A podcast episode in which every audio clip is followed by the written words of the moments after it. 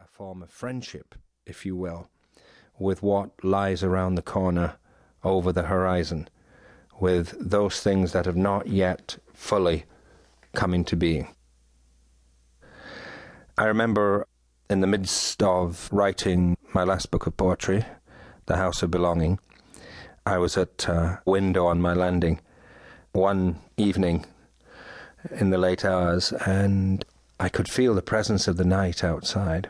Very different feeling from writing during the lit hours of the day. And it was as if the night was almost like a being, and as if it had a certain kind of friendship for parts of me that the light actually couldn't find.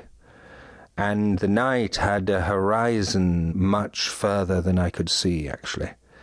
It had a spaciousness for me, exactly because it was much more formless, and exactly because it couldn't be named in the same way.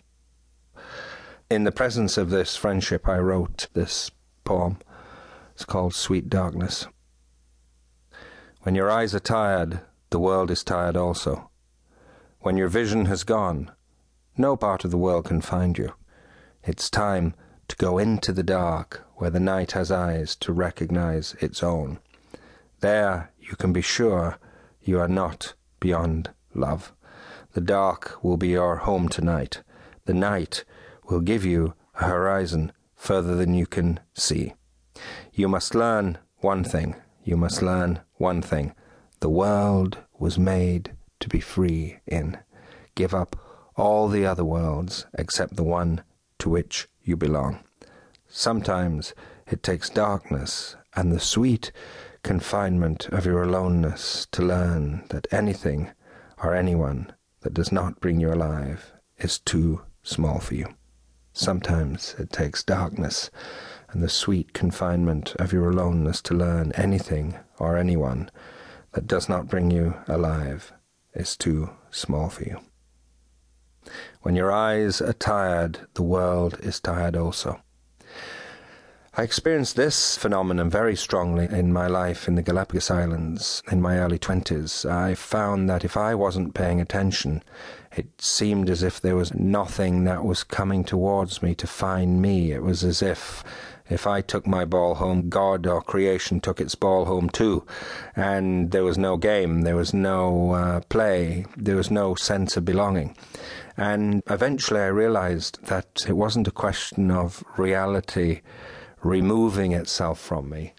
It was the fact that without any faculties of attention, there was actually no person to be found there was no one to be found by reality, that my identity actually depended on how fierce an attention I was paying to the world.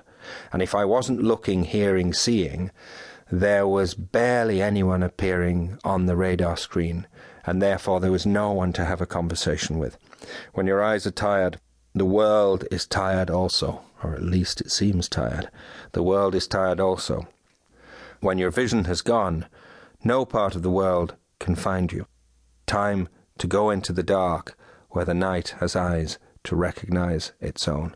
I think we all know this phenomenon in relationship where the other person disappoints you in some way, and so you retreat into some kind of crusted interior inside yourself.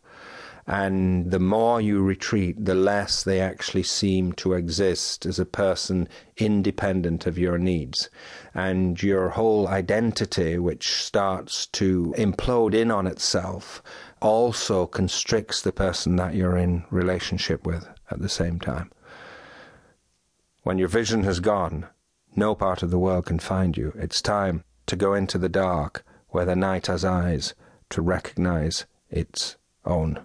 One of the other phenomena of relationship that's very healthy is when things get to a point of sterility or staleness, then often the best thing to do is to go out the door, you know, into the natural world, to go for a walk, to set yourself straight with the world again, into right relationship, so you can walk back into the house in a healthier way.